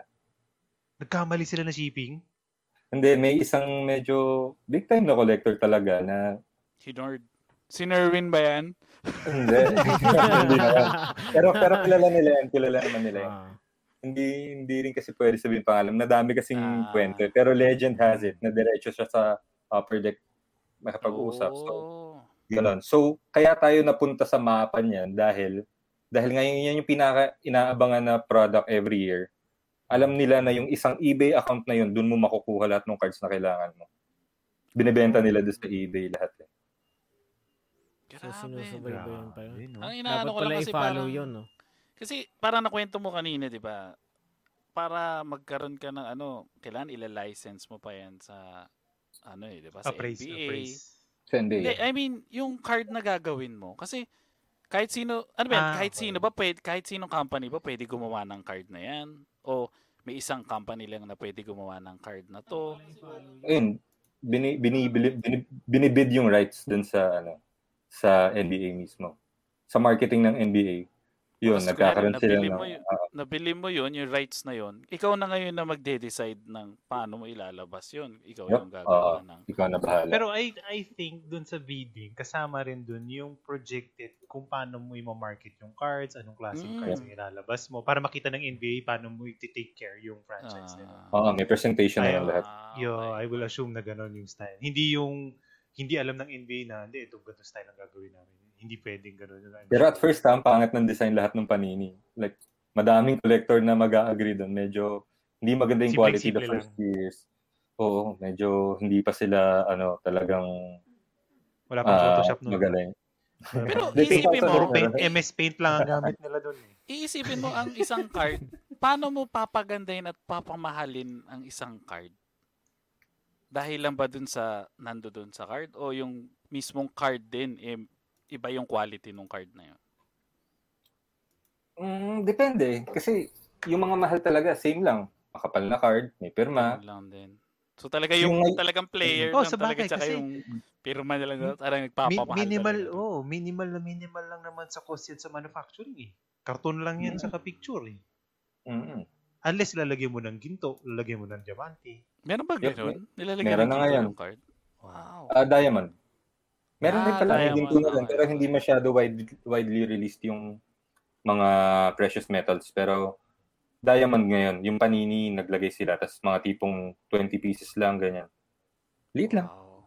Pero 20, ganun lang, serial number to 20 lang. Maliit lang, pero wala ka na pabili. Oo. Dalaw- Wala ka na dalawang kidney, dalawang kidney tsaka isang lang. Wala ka na rin buhay nun. Oo, totoo. May, may, may nakita ako yung ano, um, yung Michael Jordan na naka, nakaganon, na Fleer yung nakalagay ata. Ay, yung kanina, yung uh, rookie card. Yung kanina, di ba? Ah, yung simpleng ano. Parang merong meron siyang ano. merong nakalagay na estimated PSA 10 value ba 'yon? Highest grade. Ah, highest grade. Highest grade. Nagkakahalaga ng $75,000 dollars. Yep. Estimate. Hmm, totoo. Mer- meron ka nun. Ayan, yan mismo. Hindi, pero kailangan 10 Mas- yung rating. Yun naman, different uh, card grading company yun. Yun yung compet- Oh. competition nito ni Beckett. PSA naman yan. Iba yung, more on Ah, parang ganito okay. yung itsura. Kaya may B, parang, kaya may parang ganito. dito. Ganyan yung label naman. Yan ang sa comic Ah. books. Yan ang kilala ko sa comic books. Yung ganyan. PSA. ah. Ah. Okay. Kasi, oh, pero stick. Grabe, no? Pero yung sinabi mo na yon yung 75,000. Mas ma- mayroon pang mas mahal doon. Madami. Currently, di ba? May mga Yeah. mas mamahal pa na. In, in, in the millions. Yun yung parang galing sa millions. yun yung galing sa pakete, nilagay kagad sa ipit na ganun, wala na nakakita, wala na nakahinga. Mm. Parang sobrang my Nakarinig ka ba ng mga storya na gano'n na na-pull lang sa out of a pack? Tapos talagang yung pinaka talagang ano na card? Nakarinig ka Oh, na ng mga story? ngayon, ngayon kasi documented, yung mga box break, video. No. So, So, nakikita mo. no? Mhm. Mm-mm. Mm. Ganyan, parang unboxing, correct. Saka nauso rin kasi ngayon trend, dahil nga sa mahal ng boxes, nauso yung team breaks. So parang, you select a team, bibili ka ng slot, Ah, So- yeah. Ah. so ganun, magbubukas kayo ng box. Kung nakuha nito, player from Chicago Bulls, ayan. Kung ito, player from Atlanta Hawks, sa'yo yan. So ganun, dinidistribute. It's called the team break. Oh. So ganun, kaya talagang nado-document ngayon kasi may video para pakita nila yung mga break na ganun. Kumbaga, parang ambag-ambag para makabukas lang ng box. Sa sobrang mahal, no? Pero may different weights pa yan ha, kasi kagaya niyan, Atlanta, Trey Young lang makukuha mo, eh, ganun. Mas, mas mahal yung price nung, kagaya niyan, Dallas, may Luka Doncic. Mas mataas ngayon yung price ng slot na yun. Mm. Ah, Yun. So it's ano, kung ano yung habol mo, the the popularity nung, value nung slot na kukunin mo. Yep, ganun. So, ano ano ano mag mabibigay mong advice sa magsa-start pa lang ngayon? Siyempre, may mga tao na gusto nila mag-start kasi pandemic. Gusto na, let's Mm. say, try to diverse their money with other things. Start it depends kung ang habol mo collection or investing eh. So, if collection lang naman, walang rules. So, just have fun. Walang nakuha, sino gusto mo, ganyan, itatabi mo lang. Eh. Kumbaga parang gusto mo lang naman kasi Personal makita mo eh. yan eh. ah. Oo, personal lang. So, walang preference. Just enjoy. Yan yung magagandang magbukas lang kayo ng box din. Kasi habol nyo yung thrill, yung Mm. pag, kunyari, paghahati-hatian nyo rin ng friends ninyo yung box. Mm. Minsan, madalas nangyayari yan sa mga inuman dito eh. So, ganun, kita-kita, inuman, box break, Mm. ganyan. So, more on, pag, pag collection ang mas habol mo talaga yung experience, ganyan, yung, yung memories, saka stories nyo. Kasi, sa tagal ko na rin nag-collect, yan lang talagang chine-cherish ko, yung mga naging lifelong friends ko na collectors yan. Mm. Hindi na, hindi na lang sila ka-trade. Ano na rin, ninong na rin ang anak ko, ganyan. So, Part ganun. of your life na talaga eh, no? Oo. Ano na yan, kumbaga matatakbuhan mo yan pag meron kang problema. Mga ganun eh. Saka yung mga memories eh, kung saan sa kayo nakakarating din kasi, minsan madaling araw, tawagan, Oo. uy, may nagbenta, unahan, takbo tayong alabang, bili natin to. Mm. So, ganyan, alas dos madaling araw, ganun. Baka may maunahan tayo, ganun. So, may mga ganun Ayos na- stories. Ayos naman yung seller na yun. Ang 2 o'clock na madaling araw. Parang nakakatakot naman yung seller na yun. yung may may Kaya nga sama-sama. Kaya nga may kasama ko eh. Baka hindi ko na makauwi. Hindi, yun nga yung ganun eh. May mga, yung mga kailangan bigla ng pera kasi kaya Ah. minsan ganun-ganung Ah, oras. emergency. Ah, okay, Oo. okay. So para sa mga nag-start, mag-ready kayo kahit madaling araw, may mabibili Oo. kayong mga cards. Mga kailangan- rare. kailangan- Pero isip mo ngayon, kaya wala, wala, hindi tayo makakatakbo. Ah, Ay, pala may pwede. curfew, may curfew. May Hindi pala curfew. pwede. Oo. At Ayan. doon naman sa ano, gustong maging, ano siya, maging ah, Investor, yan. side income. Oh. Side Ah, income side- naman. ah. Ayun, ang, ang ang first siguro na payo ko is wag niyo siyang gawing parang source of livelihood. Mm. Kumbaga, investment siya, passive investment lang siya. Ano lang siya, gawin mo pang treat it as a ho- hobby lang ganyan. So, parang kasi pag ginawa mo talaga siyang livelihood, may araw na magugutom ka talaga kung lahat ng oras mo doon mo ilalagay. Ah. may may time kasi na talagang mahina eh. Lahat naman ng negosyo rin ganun. So gawin mo lang siya as like on the side, side hustle ganyan. So Mm. yun yung number one. Second siguro is study. Mhm. Kasi karamihan din kasi ng naging successful ko na transactions, inaral ko talaga. So patterns, uh, players, uh, tendencies, yan. So, yun, yun yung mas i-focus mo. Wag yung parang na-excite ka lang. Kasi iba kasing investor ngayon, madami kasing naging investor nitong dahil sa pandemic. Mm. Nadinig lang nila na parang, uy, ito, tataas yan. Benta agad. Eh, bili tayo agad kasi may bibenta agad. Yung, kumbaga parang wag, wag pa bigla-bigla. Kasi there's more to just advices lang rin kasi ano lang, eh, Mm. talagang kailangan sa sarili mo, maniwala ka dun sa bibilin mo. Mm. True. Yun. Ayan. So, nabanggit mo na rin dahil pandemic.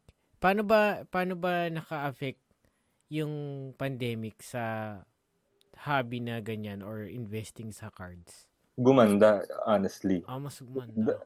Dahil sa pandemic, nagkasabay-sabay kasi dahil death of Mm. Kobe Bryant, then pandemic, Mm. then yung last dance. Yun yung three factors last year talaga. Ano, lahat nasa bahay lang. So, ang naging alam siguro nito ni paring Carlo, yung sa toys din. Mm. Yung kung ano talaga yung mga passion mo dahil nasa bahay ka, doon ka nakatutok eh.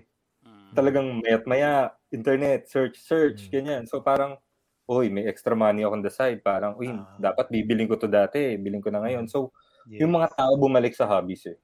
Mm. Dahil sa uh, at home lang sila. So, Ah. ganun, naging pattern. Tapos ngayon, dahil din sa pandemic din, ang daming mga kilalang personalities here and abroad na sumali na rin sa hobby. So, naka-affect din yon Kasi nga, makikita mo, sila Snoop Dogg nagbe-break ng cards. Mm. Ah, sila sila Steve Yun Aoki. Yun ang Yeah. mahirap dun eh, no? May, may buying power yung mga yun eh. Yun nga eh. Is- Isipin mo, may habol kang card tapos sila kalaban mo. Ano laban mo? Oo. Di ba? Pero advantage Sila may- dun sa mga collectors, yung mga meron ng Ah, yung naitago. talagang Oo, marami yun. ka na naitago. Kasi mag-hype siya ngayon, so mas tataas yung price. Yep. So advantage dun sa mga marami nang nakulit. Kabuhayan Yung- showcase. Mm-mm. Mm. Yung mga nag-collect ng 2019 before, congrats sa inyo lahat. Alam ko, lahat kayo nakangiti.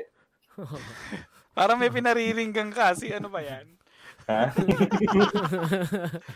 Ewan ko sa inyo. Sila. Hindi, ano ala- naman yan eh. Ano naman yan, part of life naman yan. Ah, May ganun. mga may mga timing-timing lahat yan para sa Oras-oras lang, correct. Mm, may Mm. mga do, may ups and lows. Ano lang yan. Pag na Pero- pag na, nasakyan mo yung chamba na panahon na yon, Mm. namnamin mo yon at wag mong basta-basta itapon yung pera mo kasi nga that doesn't happen as much as Mm. we wanted to. Oo nga. Na hindi mo talaga ma... Pero as a collector and an investor, Hmm. ang hirap ba mag-let go ng card? Ay, hindi naman. Kasi ginawan ko ng sort of formula. Talagang ito, collection ko lang to. Ito, investment ko to. Okay. So, Mm. parang, ito, alam kong hindi siya sa akin, ready ako to let go anytime. Mm. Kumbaga, nandito lang siya, natutulog lang siya, tas kasana anytime na alam ko mag-boom. So, ganun. Parang Nakahiwalay ano, siya. no? Parang yung isang business and hobbies guest namin noon, si Paolo Paulino na ano, na competition shooter. Meron siyang, merong guys na nagko-collect ng guns just to collect kahit hindi nilang gagalawin. Nandyan lang nakadisplay. Tama. Siya naman, dahil competition shooter siya, ayaw niya nakatago lang. Gusto niyang gamitin. Gusto niya i-experience. Kaya nga, ginawa yung baril niya to experience eh. So, Tama. ganun rin sa inyo. Parang meron ng, eto pang trade lang talaga to kasi iti-trade ko yan, papaikutin ko yung pera sa group of Mm. cards na to. Meron dyan na, hindi, dyan lang kayo. Sumikat kayo man o hindi, akin kayo. Yung Oo, ganun. yan. Correct. Mm. So na yung gets ko, gets ko. Oo. And yung yung kwento, yung kwento ko kasi hindi ako kumukuha sa salary ko ng pambili ko ng cards. Doon lang ako paikot lang ako sa investment ko. Yun, Nag-grow ko yung collection ko based on my investments. Kasi doon sa investments ko, ang ginagawa ko, let's say makabenta ako ngayon ng card. Like 60% nito, papaikuti ko ulit. Yung 40% pambibili ko ng collection ko. Mm. K- kailan mo ba nasimulan yan? I mean, nagko-collect ka lang noon eh, pero kailan mo naisipan magbenta? Sabi nga po, 1940s eh, di ba? Hindi, grade school Ah, daw. hindi, yung ano pala yung marami. Grade nagko-collect school pa siya lang nung daw. grade school, Oo. pero Oo. collecting pa lang yun eh. Nung nag, nag-earn Hmm. na ano ka na ng knowledge, marami ka na nalaman about mga ganyan. Kailan mo pinasok yung investing na yan? Mm. Investing. Pero Kumbaga, nagbebenta na nung Oo. card. Parang ganyan. Meron kasi nung time, nung 11 pa lang rin naman ako. 11. Oo, kasi wala akong pambili ng cards ko rin. So gusto kong magkaroon ng sarili kong pambili rin ng cards. Numinegosyo na 11 years old. Hustler. Hustler. Lang. MVP nga eh. Sino yung nagsabi MVP dito? May nag-comment MVP. Ito, the real MVP. Tama yan eh. 11 years old. yes, Hindi, yes. pang yes. ano lang eh, pang tustos lang naman kasi sa hobby. So, 11 years old ako, pinaloan ako ng grandmother ko ng money para magkaroon ako ng sarili kong card stand. Kasi noong time na yun, boom talaga. Merong, Card Meron kasi- stand. ah, meron kasi kaming family-owned na bookstore. Doon din kami Okay, nakatira. okay. So, binigyan ako ng lola ko ng isang estante. Yun. So, doon, na, doon lang ako. Mm. Sa isang corner ng bookstore namin. Okay. Doon lang ako. Then, pinahiram niya ako ng money to buy yung stocks. Kung nagbebenta ako ng mga box. Eh, nung time kasi na yun, lahat ng all parts of life, nagka-cards. Kasi nga mura, 40 pesos lang per pack, 50 pesos. At saka ano So, eh, yung, akong yung ganun. entertainment natin nun, ganun lang kasimple. Card lang. Oh, Uy, Oo. sandali, Oo. sandali. Iba Ano? yung card niya, 40 pesos. Yung yung card na di ganun. Na, nakaranas Dalawang piso lang ng- yun. Dalawang, Dalawang piso lang yun, pero makapal na yun. Oo. Oo. Padamihan, dangkala na yung ganyan. Oh. Yun, yun yung card na kailangan. Mas bugbog, mas mahalaga sa'yo yun. Mas mahal pa, no? I think classmate yata kita nun, Eugene, nung time na yun eh. Grade 6 ba classmate kita? Mm, si Miss... Mali- Miss- Malihan? Ay, hindi, hindi. hindi. Ay, hindi, hindi ba kita classmate? nun? Basta yun, gra- us- parang grade 6 ako nun. So parang ganun, may may card stand ako nun. Hindi rin ako tumatao kasi since meron kaming mga may mga tindera kami dun sa bookstore. Sila na rin, tinuruan ko sila kung paano humawak ng card, ganun. And kasi kaya bookstore yung negosyo namin kasi 16 na school yung nakapaligid sa amin eh. Wow. So, Sakto. 16. Sakto. Private and public. So, Mhm. yun. Pag uwian, ang dami kong customer. Uuwi na lang rin ako. May benta na ako eh. Wow. Mm. Yun. Ganun. So doon Then nagsimula yung, yung, yung, ano, oo, yung niloan sa akin na balik ko in two weeks. Then yun. The rest, lahat na, puro ako na yung... Tapos Doon na pinag talaga na lahat, doon na nagsimula yung ano. Mm. Magkano Pero yung pinakamahal na na benta mo? Pwede mo ba sabihin yun? O wag Ha? Ano na lang, Oh, bigyan mo na lang kami na. Surprise na lang yun. Surprise na lang yun para sa ano. Ah, sige. Para sa mga... Hindi, ay- Ano ay- na lang yung feeling mo nung Ah, binenta mo yung card na yun? Ah, Boracay tayo. Wow. Ah, family. Parang parang tayong apat ba yan? Parang ganun. Shangri-La, Ilang- Shangri-La ba yan? isang Shangri-La. grupo Shangri-La. Boracay. Parang Hindi. ganun, sort of. Ah, Di parang may sample na kanina Yudes, di ba? Yung Michael Jordan na Fleer, yung nakaganon. Kumbaga kung PSA graded, nasa 75,000. So yung kanya, hindi PSA graded eh. Hindi, So, hindi, medyo- hindi. 7.5 yung sa kanya. Oo. Hindi, mag- 75,000 yung sinasabi, 75,000 dollars na benta yung Oo. sinasabi ni Rico. Yung PSA ah. So Ah. baba mo lang ng konti dahil 7.5. Sabihin natin Hindi- hindi $50,000 umabot na dollars. Ay, di Hindi. ba? Hindi mo akala ko. Kasi current. Yung price kasi ngayon medyo current eh. Eh, yung kasi nabenta ko nung before pa nung boom ulit ngayon eh. So, hindi naman ganun kalaki. So mga $25,000 lang. Hindi, hindi, hindi, hindi naman Ay, tayo hindi maabot sa ganun. Mm. Pero nakakatuwa, no? Sa simpleng hobby, sa simpleng... Alam mo yun, nagsimula ka lang sa ganun collecting. Tapos hindi mo Mm. naisip na... Di ba, magiging... Hindi mo naman, sabi niya nga, wag, kang, wag mong gagawin as ano, source of income, di ba? Passive income. Pero nakakatulong sa'yo, kumbaga, sa mga pambayad or, kumbaga, may Mm. pera, di ba? Papasok na pera. Ah. May bubunutin ka. Oh, sa maganda hab- nagiging ano mo rin eh. Hobby nga eh, di ba? Nai-enjoy mo eh. Pwede mong, pwede kang mag-enjoy kahit hindi kumikita kasi natutuwa ka dun sa mga players, natutuwa ka dun sa, Hmm. sa mga nakukuha mo. So, ano ba sa'yo? Hobby pa rin ba siya sa'yo o nagiging business na siya sa'yo? More than hobby kasi yung investment parang hobby ko rin lang rin naman talaga yun eh. Iba yung, iba yung day job ko. Ito, kumbaga parang ano lang eh. After eating, check lang Ah. eBay. O, ganyan lang. Oh, kasi as you sa- said, as you said, y- the cards paid for for for themselves. Mm. Hindi mo nilalabas talaga yung pera mo. Kumbaga, nagiging Ah. na ano eh. Kaya nga Mm. for me hindi ganun kahirap kasi para siyang nagiging laro lang.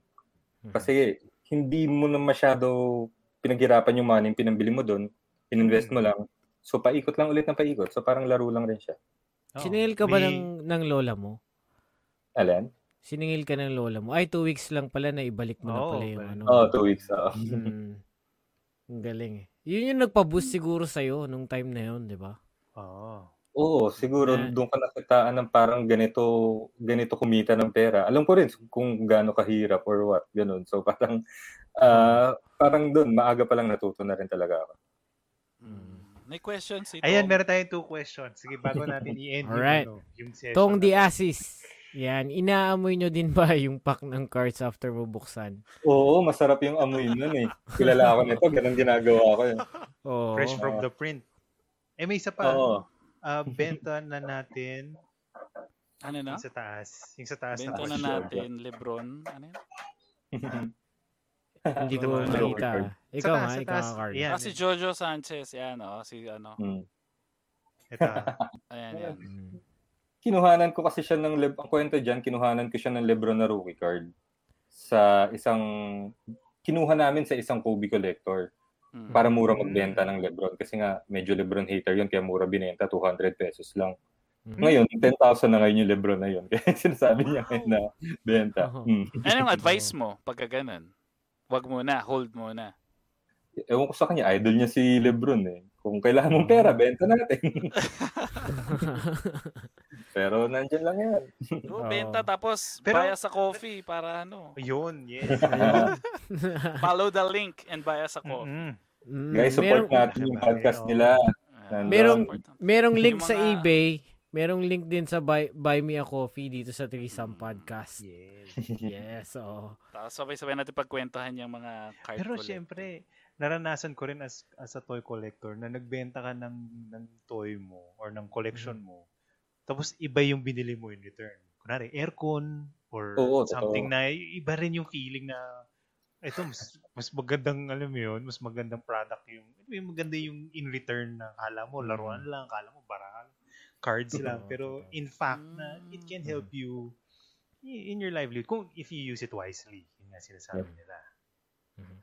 Mm, And sabagay, 1 nandun hour and no? 25 minutes running. Mm, belis, Ayun, no? maraming Mhm. salamat. Oo. Meron meron lang isa pang isisingit kasi meron akong Mm. nakita ngayon na ano eh ah, a few weeks ago ko ata nakita. Alam mo yung NBA Top Shot? Ah, oo. Digital. Oo, yung digital yung mga highlights Mhm. ng mga Yun yung ano. sinasabi kanina ni Carlo na and what's that? NFTs. NFTs. Ah, Oh, so ano siya, mga, yun? yun yung trend ngayon. Ano siya? Parang your, digital art. mm, your buying rights to video clips. Mm. Na ikaw lang, sa'yo lang yun. Walang may Oo. hawak. Grabe ang mamahal. 230,000, yung mga 230. ma- Mm. Parang Ang gano'n. daming zero eh. Ang hirap bigkasin eh. Grabe, alam mo, nagulat nga ako. Sabi ko, para lang dun sa clip Oo. na yun. Di ba? Kumbaga, Oo. yung value nun. Nagi, sa tingin mo ba, nag, napupunta na yung trend sa ganon? O iba pa rin talaga yung cards? Kasi Hindi- NBA hindi- din kasi oo. yun eh. Kumbaga, o magkaiba siya. Kasi parang ano nun siya eh, tangible versus non-tangible eh. So, ganun. Nasa preference yan eh. So, Mm. kung sa non-tangible, more on, ang market nito, more on sa investment. millennial. Mga Oo. Hindi, ano yan. Um, sabihin na natin ganito. Because there is a, there's a growing market. There's a growing world. A hidden world that is not visible through, ah, not physically visible. Tama. It's, it's virtual. Ngayon, sa virtual world na yan, meron rin collection yan, meron rin art, meron rin sariling mundo yan eh. Mm. Na it only revolves around uh, Doon. new Sa- generation of people and Mm. new generation of currency. Yep. So, katulad ng mga age natin, where we are divided into breaking points of parang crossroad yan eh. Pwede natin sabayan, pwede natin stick pa rin tayo sa, sa ano natin, sa nakasanayan natin. Yan yan, personal preference ngayon natin yan. Pero may mga iba na talaga na, hindi, ito na yung amin, ito na yung generation namin. Mm. So, pag sa wala- atin, pag sa atin, Ah. batang 90s goes to virtual.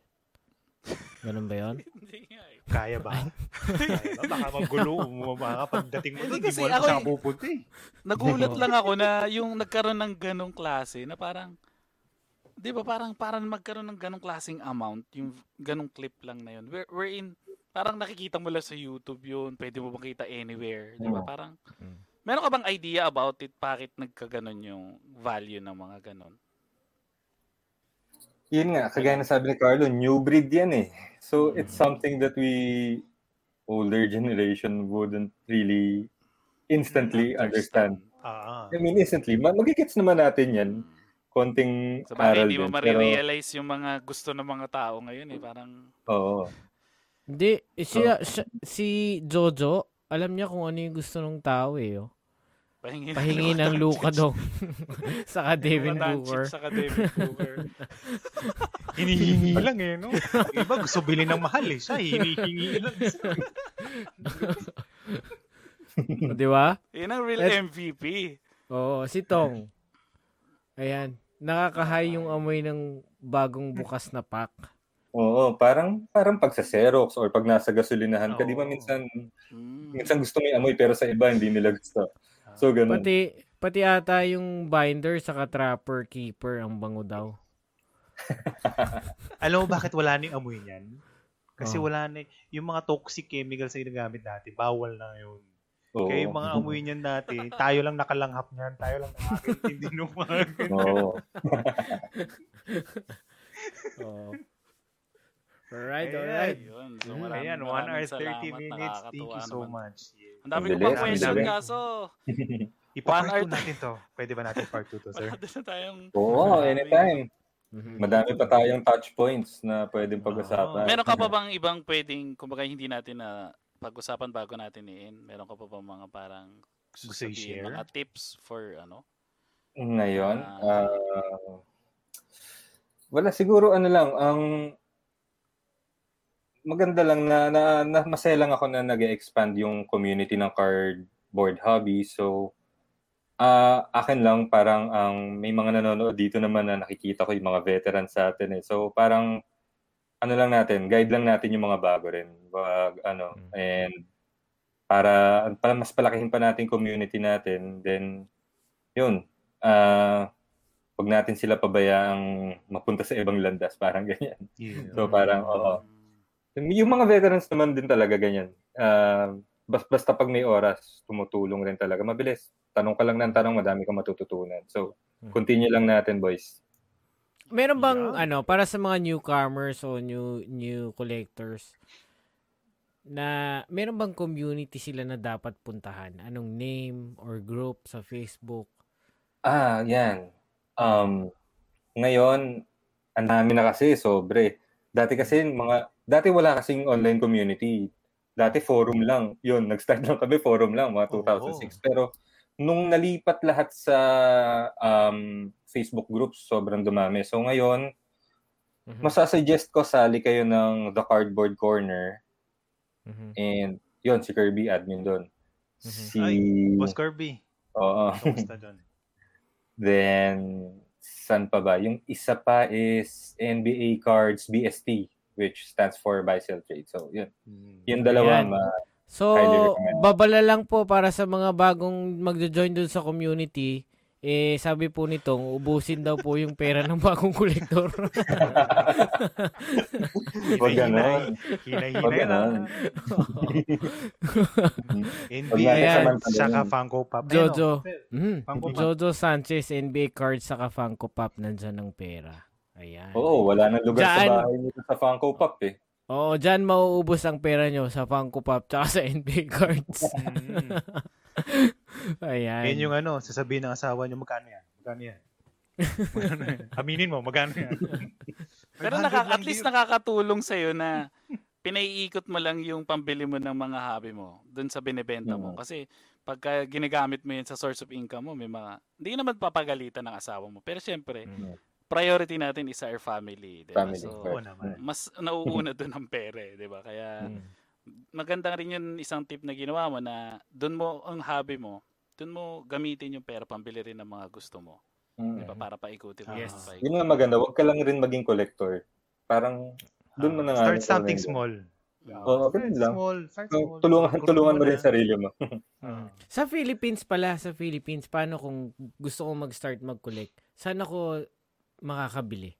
Or, Ano saan mas Saan ako- maganda bumili? Oo nga. yan, yan. O, saan mas Kung maganda? Mga packs, kung mga boxes, madami sa sa Green Hills, sa Shopsville Plus, diyan, madami na nandun ma, Original tabi-tabi yung yun, toys doon. original yan eh. Shopsville Plus, oo.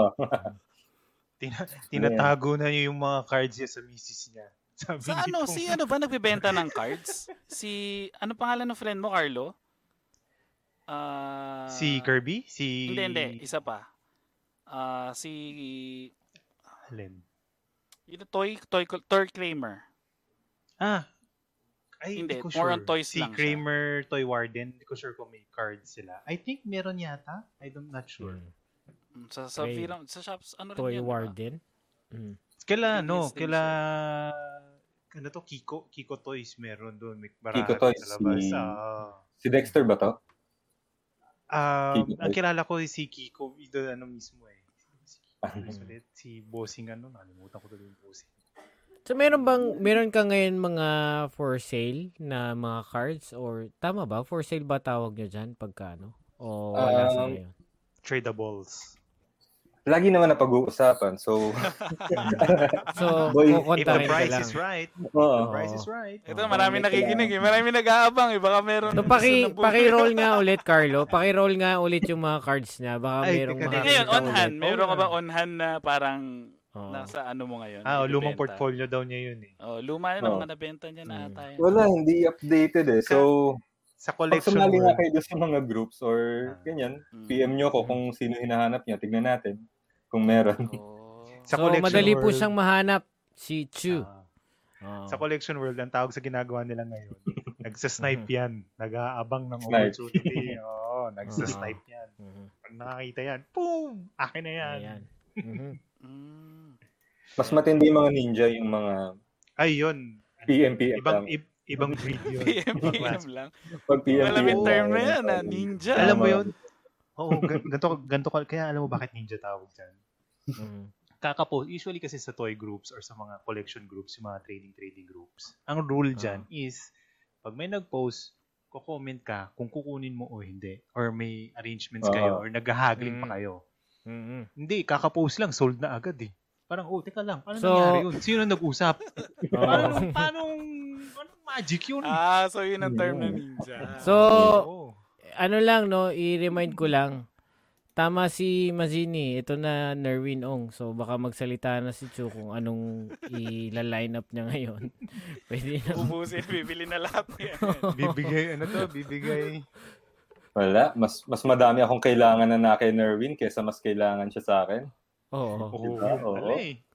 Iba yan si Boss. Oo. Mm. Isa ba Uy, maraming salamat, no? Maraming salamat sa mga nag-support dito sa sa Yes, chat box sa natin, ano. saka nag-join. Mm.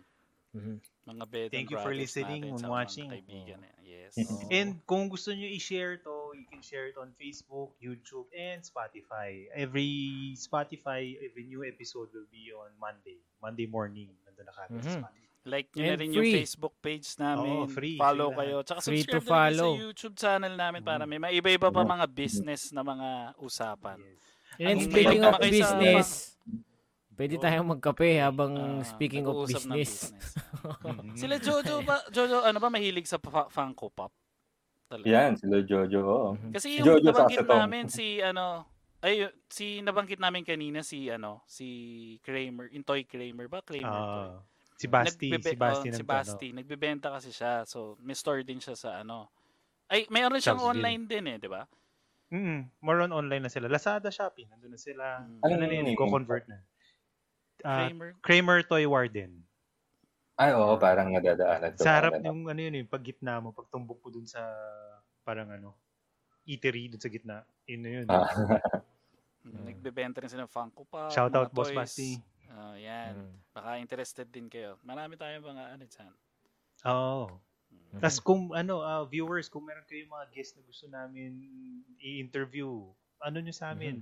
O, kilala We're pala well then eh. Welcome to ano. Si ano, Ma-feature Ayan. dito sa ah, Threesome Podcast. Sold yung Kramer Toy Warden. Yes. Mhm. Suki ako dan. Oops. Ito, Yun. Jojo Sanchez. Si Boss Yuji, ang ganda ng mga toys niyan dati. Oh. Bakit dati? Meron yan ngayon. Dami yan ngayon. Ayun, nasa likod niya. Continuous, Oh. continuous. Oh, yung gagalit mga, na nga yung misis, yung eh. mga- Oops. Ayan, oh. Nasa likod na, oh. Huminto na nga eh. Nag-stop na nga yung collecting kasi nga. ano. Oo. Solid yung. Kramer Toy Warden, sabi ni Yun. Tong. Na-interview namin siya, si Sir Basti, sa ano, sa Mhm. one of our earliest, earliest episodes ng Siya yung Business and una. Hobbies. Siya yung una. Oh, siya ano. pala yung una. Una naging siya guest. una naming ano. Speaking of toys Business kasi, and- di ba? Maraming ano, mga napagkwentuhan. Mm. Mga toys mo Yun. daw talaga, Yuji, malupit eh, oh. Parang iba yata pinaparinig. Sabi ko, stick lang tayo laruan sa nga, cards. laruan lang yun, laruan. Sa bahay Stick kasi tayo sa- na namin laruan. Ah, Kaya, Oo. Ayan. Alright. Ayun. Mhm. And with that, thank you sir very much. Hindi, sa, ano, last mga question para Oh. and bago Ah, natin sige. eh, ah. na-clear na Go, go, natin go. yung ano.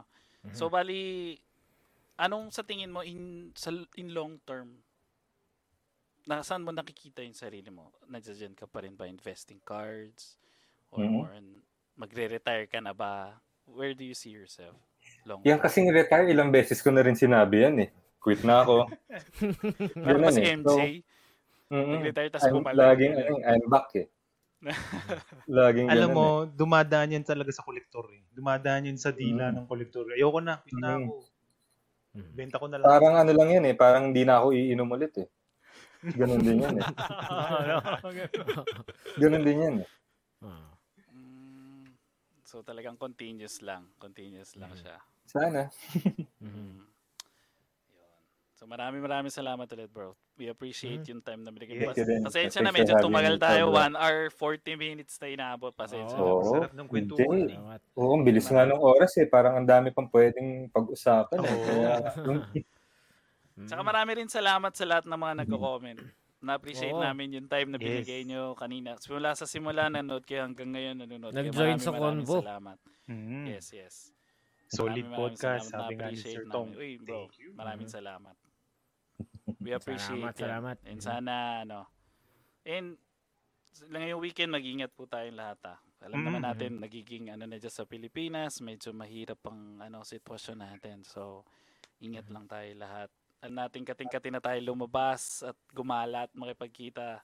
Pero syempre, Tiis-tiis iwasan na muna tayo. natin. Mm. Kasi yung one time na magkita lang, baka yun na yung one time mong biglang magkasakit eh.